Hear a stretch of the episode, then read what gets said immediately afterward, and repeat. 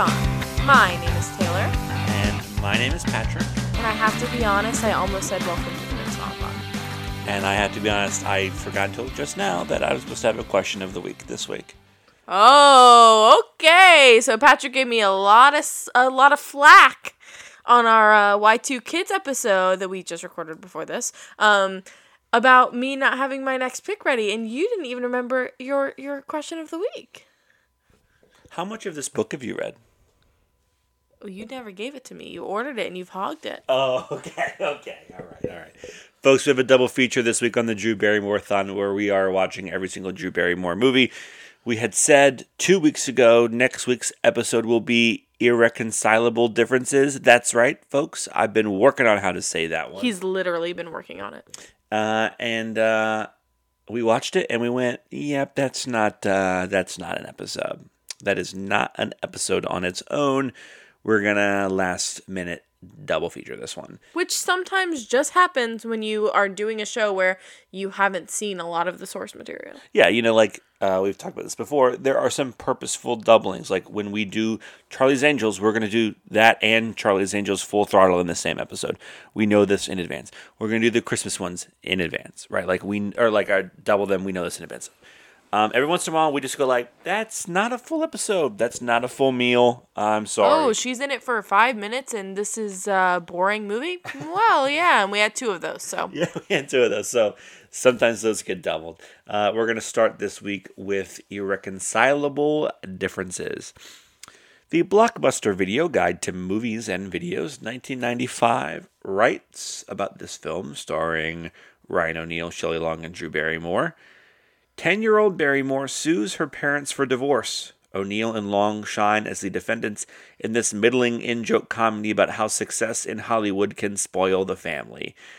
Two and a half stars, and yes, it is available at your local Blockbuster video. Now, if I'm not mistaken, they gave Firestarter two stars.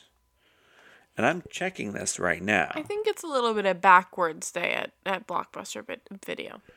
They gave Firestarter two stars, and they gave Irreconcilable Differences two and a half stars. That's blasphemy. This is bullshit. That's ridiculous. Yeah, Firestarter is like my favorite thing we've seen so far. Oh yeah, for And sure. I think that that's going to continue for a while. Okay? and that's that not that's not even like speaking, you know, um like uber positively on Firestarter. It's just like, yeah, we're in the slog era. Well, you know, we're also like we got kind of like we're bouncing around a little bit, right? Because we paired the Stephen Kings, which means we jumped over irreconcilable differences. But then we're jumping over Babes in Toyland because that's a Christmas thing that we're gonna save. So we're in this weird like we're doing a movie from '84 and '89, and she just jumps up a She lot. just like triples puberty. in size. she triples in size. It's like, oh, we kind of flubbed this one a little bit. um, listen, we were not the biggest fans of this movie. Or the next one that we're going to talk about. Listen, I I don't really have any faults with with See in the Morning. Irreconcilable Differences doesn't know what it wants to be. It's like a drama for like an hour, and then it becomes this ridiculous like wink at the camera sitcom comedy, like when Drew sues her parents. But then it goes back to being, and then it gets even darker. and the like it is, it is a tonal fucking mess. It is a mess. To be clear, he did not say a total fucking mess. He said a tonal fucking Yes, mess, which it- is different. Uh, it's it's kind of both. No, I mean there. It's. I wouldn't say it's a total mess. Yikes! This it just really did nothing for me. And this is the kind of stuff that makes this show very hard. I loved this movie for the first 10 minutes. When it is like Drew Barrymore being five years old and doing a tongue in cheek, intense comedy with her famous smirk, um, suing her parents, I go like, oh, this is so freaking cute and so freaking fun. And then she disappears and it becomes a drama. Like the first 10 minutes of this are really strong. They go like, "You're probably wondering how we got here." Yeah. And like it's cute, like it works. I think she pulls it off. You know, I don't think it's genius, but I think it works and it's it's it's you know, it's executed well. Um and then yeah, it just like completely goes off the rails, but it, not in a like fun way, in a like suburbanite way, like in a just very boring vanilla way. And apparently, um, Drew, not the biggest fan of this one either. So, hmm. got this book from the library Little Girl Lost A Child Star's Descent into Addiction and Out Again. A book that she wrote when she was 14 years old. Can you fucking imagine writing a book at 14 years old? And like we we've we talked about this like in the prep for the show that we don't have a ton of interest in being gossipy in digging a lot into the personal life stuff. We're going to address some of it. Uh, Some of it's inevitable, right? Um, when she marries Tom Green and makes Freddy got fingered, like there's some shit we got to address, you know? But in general, like, um, I don't know. I know this. You can find it for yourself. We don't need to be the people to tell you. Exactly. Like I know this is a film history podcast, but leave the past in the past. And it's also a film history podcast. It's not a celebrity gossip podcast. It's not a uh, celebrity, whatever you want to call it. Like it's about the movies, and we're using the person as a vehicle.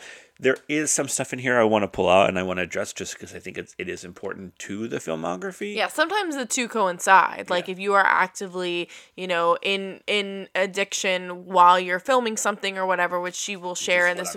Yeah, um, you know that's different, but you know it is. Which also trigger warning, um, discussion of drugs, alcohol, addiction, um, anything else. Well, and how much it stunk to make irreconcilable differences. Yeah, trigger warning, irreconcilable differences. No longer a supporting player, Drew was given because it's oh, okay. I'm sorry, I should have said some of it's written in first person from Drew, some of it's co-written with Todd Gold, and it jumps to third person. This is the third person. No longer a supporting player, Drew was being given star billing on theater marquees. The picture was Irreconcilable Differences, a mediocre drama co-starring Ryan O'Neal and Shelley Long that concerned a young girl who sues her callous, career-oriented parents for divorce due to emotional neglect. The movie had its moments, and it proved a wonderful showcase for Drew's ripening talent. Yet the irony of the role was too much to ignore. Without intention, it was life imitating art almost. And then talks about her her crappy relationship with her mother.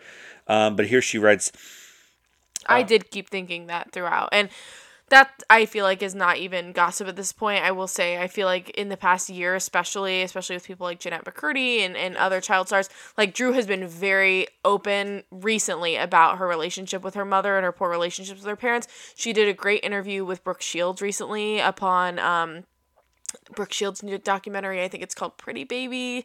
Um, I could be wrong. Um, which is crazy. So like that is um that is fact. You can you can hear Drew talk about that uh like seven days a week lately on the Drew Barrymore show.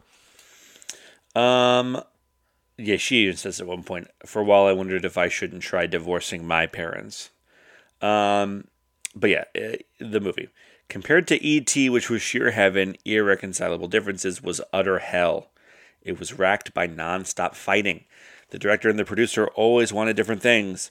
When they finally did agree on something, which was rare, the actors wouldn't be satisfied. The littlest shots literally took up to 30 or 40 takes. It was unbearable. Ryan, who's Ryan O'Neal, who plays her father, uh, kept my sanity. There was one particular shoot, not even a scene, just a tiny shot that involved me, and it took us somewhere in the neighborhood of 40 takes before everyone involved was satisfied. By that point, and she was little. I mean, how? She was a baby. Um, not much not too much older than E.T. no, the movie came out two years later, so. Um, Maybe a year older in terms of filming.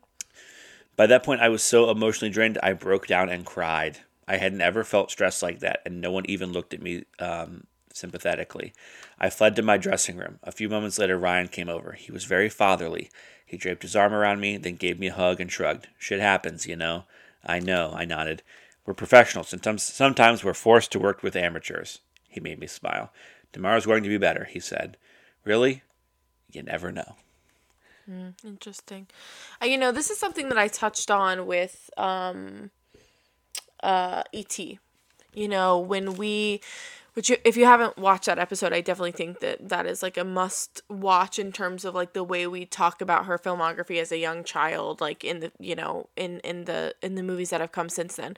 Um, I I feel like in ET I mentioned based on the um the like behind the scenes footage that there was where Drew just loves um oh my gosh, why did I almost say Stephen Sondheim?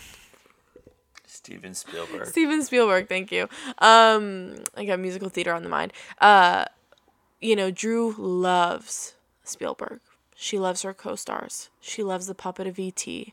She loves every single crew person working on the show. She loves her cinematographers. She loves the photographers. Like, she was so supportive and, and, in son, oh my son. oh my gosh, Spielberg created such like a supportive environment for the children on that, Drew included, and I think that they had a particularly special relationship, one that she still reflects on fondly today.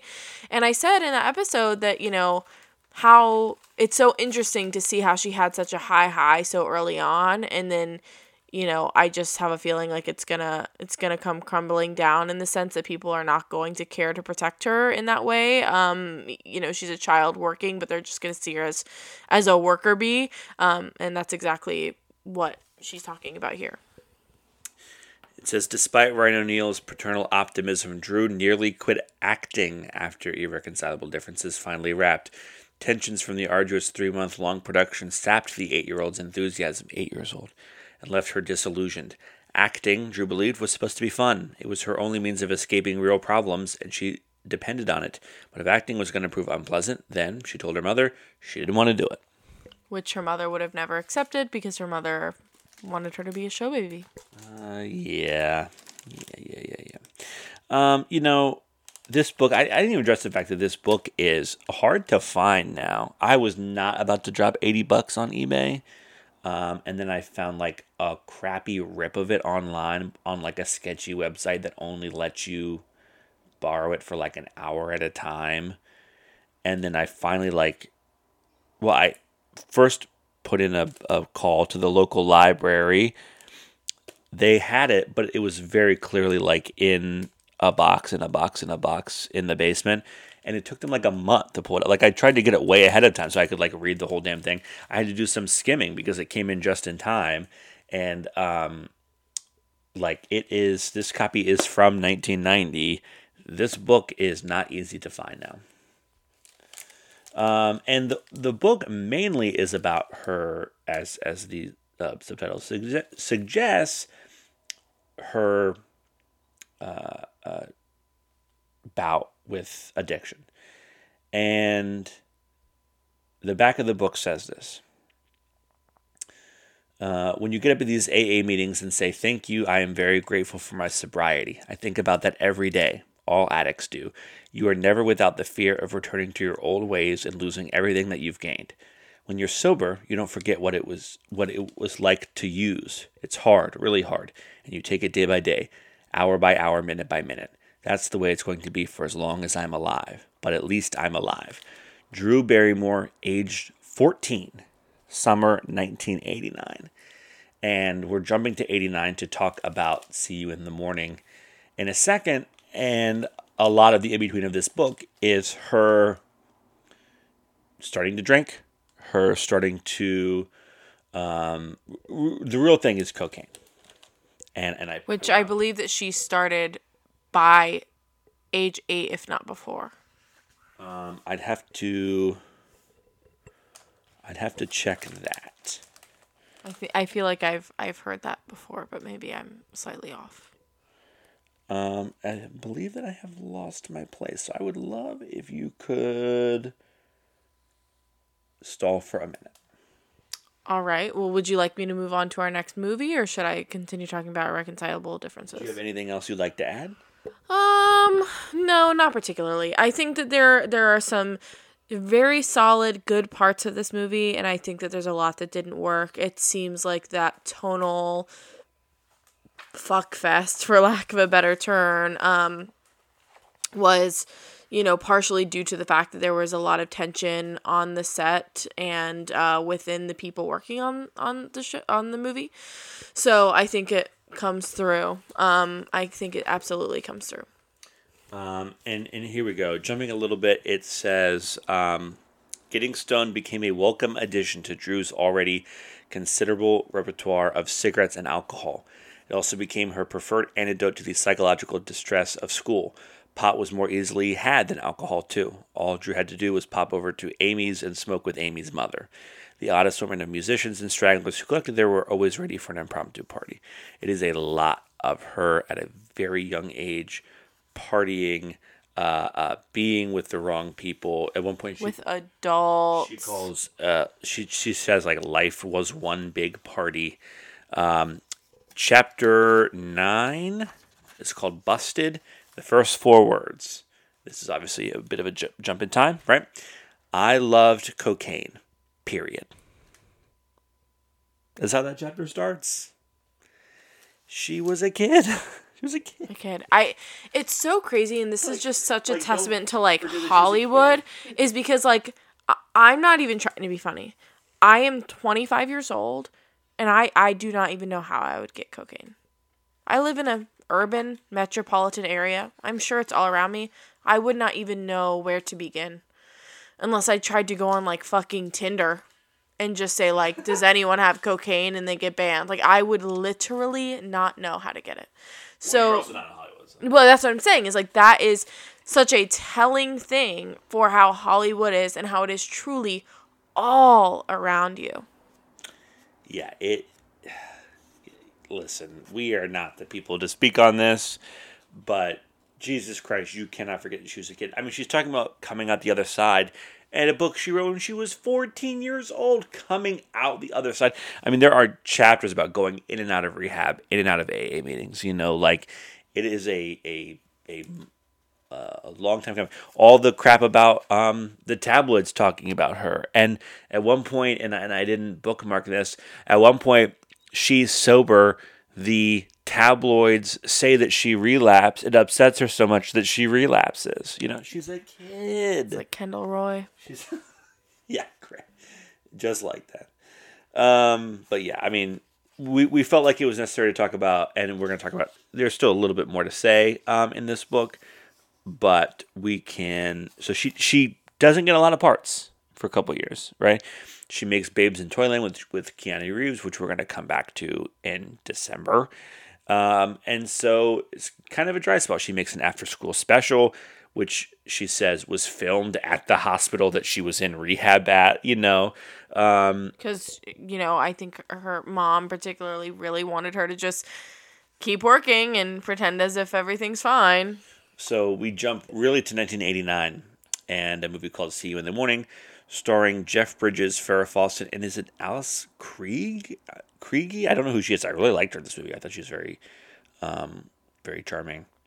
Uh, Parents and children must all make adjustments when Bridges and Krige tie the knot, each for the second time. Well intentioned, warm, though sometimes cliched romantic comedy. This movie, two stars, and uh, yes, it is available at your local Blockbuster video. This, I really didn't have any problem with it. It's a little sleepy. It's a little. Too, it's a full two hours. Not entirely necessary, but I found it to be like a very easy watch. I think that Jeff Bridges is very likable. Both of the women who play his wives, Fawcett and Krige, um, like it's it's like a it's an interesting cast that you can watch. You know, it's it's digestible. Yeah, it's like a regular drama. Yeah, it's something that I'm sure like my grandma liked back in the day. You know, um, it's very inoffensive, but like I, that's not a problem. You know, Yeah, I found it a bit to, bit of a snooze fest. Um, you know, I I agree with all the things you said. I think that I was a little less charmed by it than you. I found it just a little dry. Um, you know, I love a good rom com, but I just I found it a little stale in that sense. it's weird. Like this calls it a rom com, and like I would just call it a drama.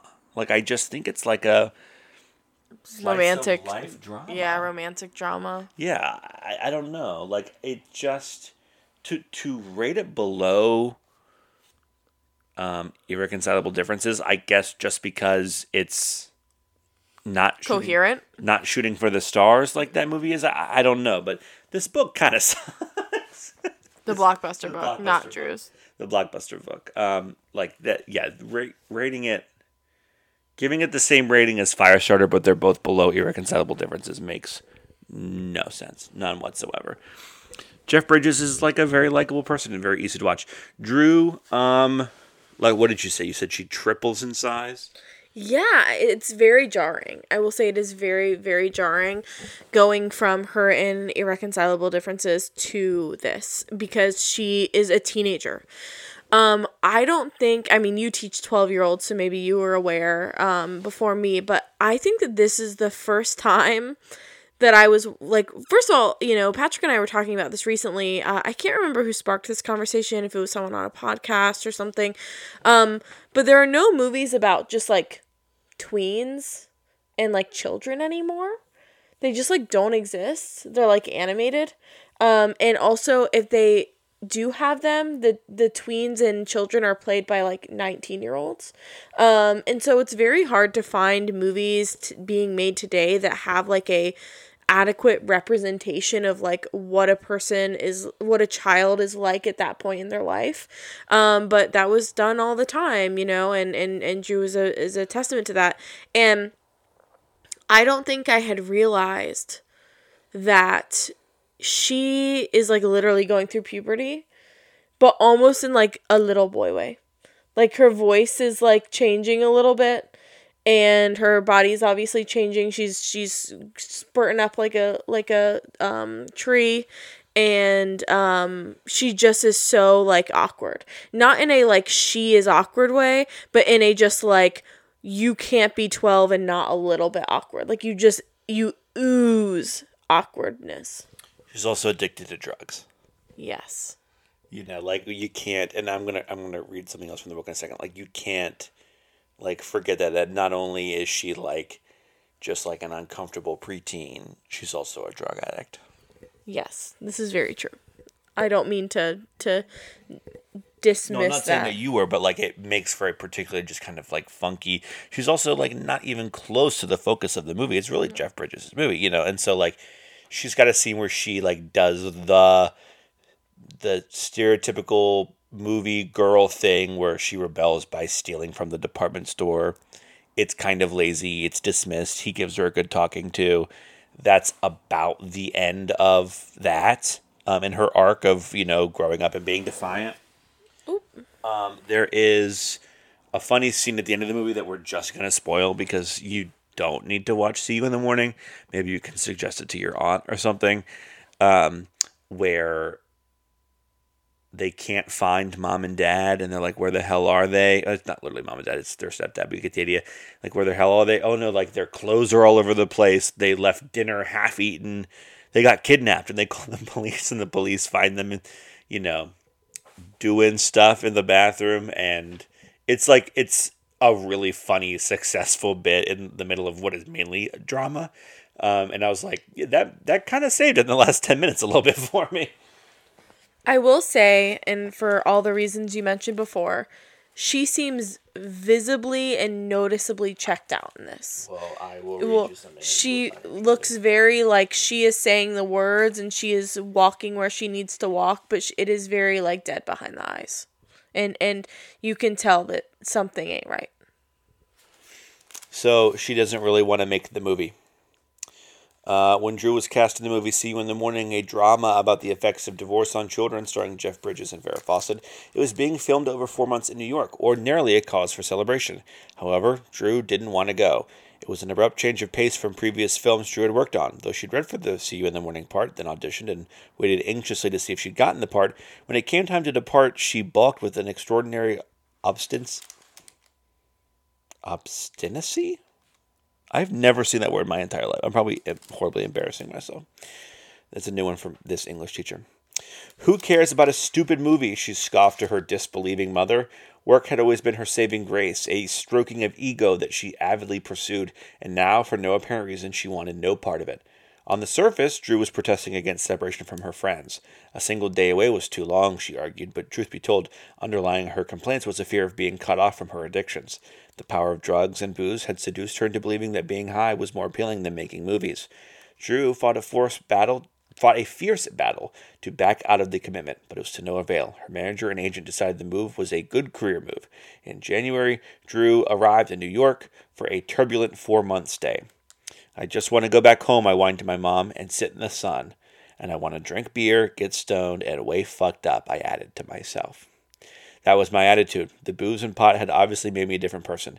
It scared me. I mean, if I wasn't an actress, which had always been the saving anchor of my identity, then who was I? And then there is a section. Oh, here it is. To your point, being a little checked out, right? And the at the same time as being a preteen, uh, exactly addressed here. No one I worked with had a clue as to the double life I was leading. They were all nice and kind to me. If I seemed glum and depressed, which I often did, they chalked it up to adolescence and tried cheering me up. Little did anyone realize I was just trying to get to the days as best I could, thinking only of the fun I was going to have on the weekend. But uh, there's something else. There's a section about Jeff Bridges I've lost, but you get the idea. Like sh- the adults thought she was kind of being bump on a loggy, and they went, "Ah, oh, you know, she's a kid. She's growing up. It's tough time." Really, she was, you know, um, an addict Yearning. who couldn't wait for the weekend. Yeah, literally. Yeah. And there's a section where she said, Also, I'm sure partially even away from addiction, working for the weekend in the sense that she does not like this job, you know, in the way that other people just work for the weekend. Yeah, and she, she says that she, to like draw a professional line, she would not party the nights before she had to shoot, and she would wait until the weekends if she did have to shoot all throughout the week. But pretty clear she didn't have to shoot a ton because she's just not in the movie a ton, and a lot of the time she's just around because it's like a family scene. Yeah. Very interesting. Um, and then I it looks like I have one more page marked. I don't know if I somebody wrote "Oh no" in this book, which I'm sure they wrote in 1993. Um, oh, one more section on "See You in the Morning." On September 12th, after a brief hospital stay of six days, Drew, against medical advice, flew to New York with her mother to loop dialogue for the movie See You in the Morning and to audition for a play. She was contractually obligated to work on the movie. The play was icing and anticipated her successful treatment and release sometime in the fall. Um, however, Drew hadn't touched a drink or any drugs for 76 days. On the plane, she had a bad premonition about the trip. I was real afraid something bad was going to happen to me, she recalls. And it did on September 15th. And halfway down the page, someone asks her in the ladies' room, Do you do blow? You can fill in the rest yourself, right? This book ends, keep in mind, she wrote this when she was 14 years old, okay? She writes at the end of this, Unfortunately, there isn't a nice and neat ending to this tale like in the movies, but that's what it means to be a recovering addict or alcoholic. Recovery is an ongoing, lifelong process. Still, mine is a happy ending. I'm not a miracle worker, I'm not someone special. Whatever I've accomplished has been through hard work, tears, pain, love, and more hard work. My goals are simple to stay sober and to live a good life. All I can do is the best I can. Wow. A lot of um valuable, poignant and mature insight from a 14-year-old. Um I think back to when I was 14 and um I was going through it. I was really really going through it. I had a very emotional time. My mom has is you know we look back on it and laugh. My mom basically told me that I was the worst person in the world from ages like 12 to 19. Um I was uh, 14 specifically i you know was just starting high school. Um i was starting to have boyfriends that i thought were be all end all. I was just like you know getting my heart involved in things that i should had no you know position to be getting my heart involved in. You know i was starting to think about alcohol you know but i wasn't drinking but i had friends who were starting early and blah blah blah you know. I was going through it at 14 um and you know i had my tumblr and i would reblog some deep thoughts or whatever but like i was not reflective to this extent. Um You're I'm also sure- not a cocaine addict. No. Um you know she obviously had a much you know more challenging life than me. You know i'm i'm not denying that. I'm just saying like you know it is I'm just amazing saying, like, you would see why that process would be a bit accelerated. yeah absolutely. That's that is what i'm saying. Yeah.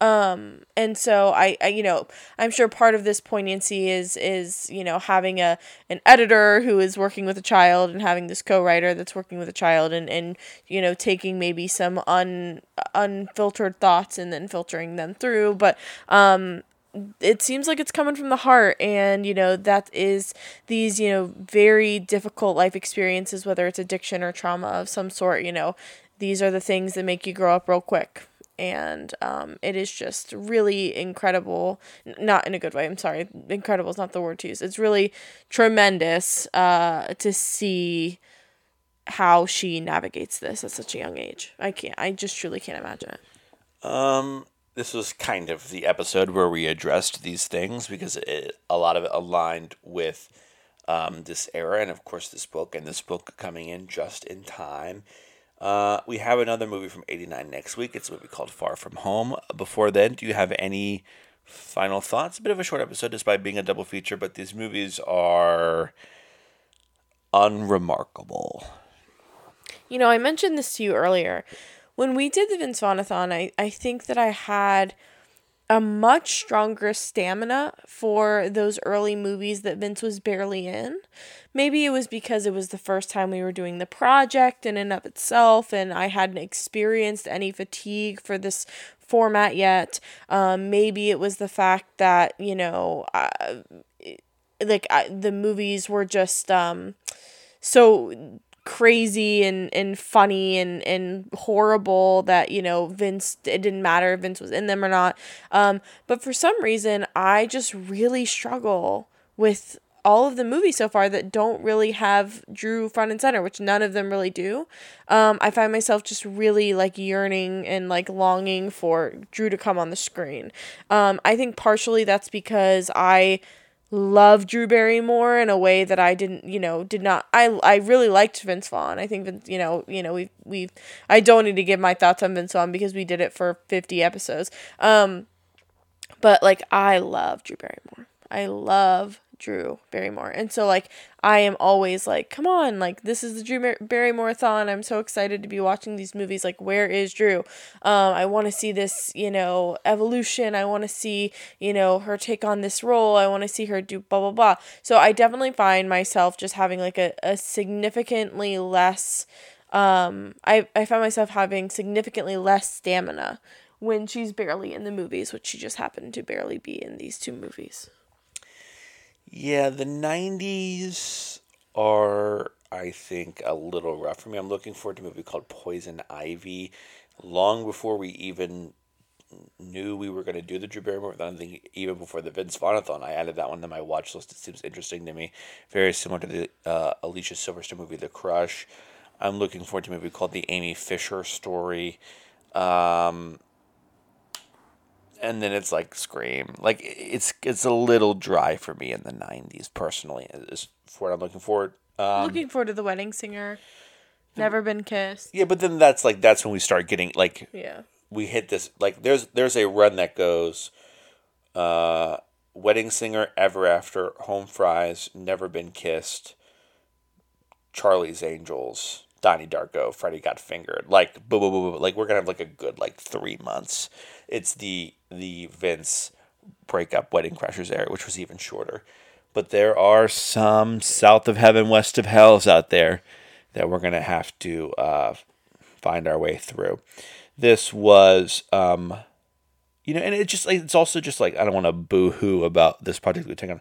It's hard to be inspired when it's like all right, another family drama. Well, yeah, I think, you know, I'm not trying to like sh- poo on family dramas, but I think it's hard to be inspired when the art itself is not and very you watch like four of them in a row. Yeah, like, you know, we to a certain extent and I'm not trying to knock filmmakers but like there is a formula to to these like sort of family dramas especially in this era you like know like i said the now they're different shoplifting at bloomingdale's like I, yeah like we yeah, we know it's after school special like yeah. we got it you know um i feel like now you see a lot of like fresh twists on those things something that i always think about is um Marc Maron and some other people, which we loved. You know, a very fresh twist on a um um on a modern rom com.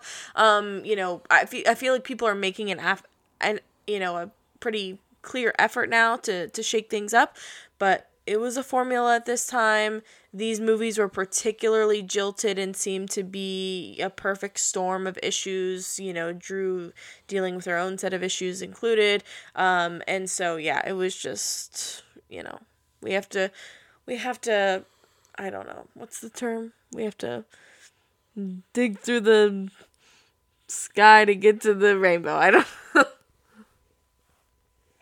Listen, you take a hundred shits, one of them's bound to land in the toilet. and that, folks, is why you should listen to the Vince Vaughnathon. Yeah, there are some people who jumped on for Drew and are like, "What the fuck did he just say?" Yeah. That's a Taylor special in like a December episode. I can I think it was. God, I have no earthly no, I know it was the Dave Franco one. The t- I don't even know what movie that is. Unfinished Business. Was it Unfinished Business? that is. Oh, it's Dave Franco. That's what I said. I thought you said James. Uh, well, now I care w- which one that was. Um, you do the spiels while I uh, look this up. Um, all right. Well, you can find us in the place where you can find every single thing we do, which is featurepresentationvideo.com. That is featurepresentationvideo.com. We will bring you things five days a week there, from articles to reviews to TLDRs to podcasts. Um, in addition to the Barrymoreathon, we also do a podcast called Y2 Kids. Oh, of course, it wasn't Unfinished Business because uh, the very funny Jack was was uh, host of that episode, uh, co-host of that episode. It was, believe it or not, the Brawl in Cell Block ninety nine dragged across concrete double feature, Interesting. which kind of makes sense. I guess. Go ahead. I don't know. I thought unfinished business made sense. Um, anywho, uh, we also do another podcast called Y2 Kids where we are watching everything from 1995 to 2005 and reminiscing on our childhood. We eat fun snacks, um, and we we have a lot of fun over there. We also have our flagship podcast, Feature Presentation, which we put out episodes on whatever, whenever. Um, we've had some recently on uh, Succession, and uh, there's another one recently, right? Nope. Nope, just Succession. I'm thinking of future episodes. Yep. Um, haven't gotten there yet. Uh, but yeah, you can find uh the show online at the Twitter handle is Barrymoreathon. Barry Morathon. Thank you. Um, that's what I thought, but I didn't want to misspeak. So you can find us on Twitter at Barrymoreathon. You can find me on Letterboxd at Taylor Malone and on Twitter at Maylor Talone. You can find me at Patrick J. Regal everywhere you find people online. Next week, a movie called Far From Home, also from 89. That episode will drop next Friday. We will see you then. See you then, folks.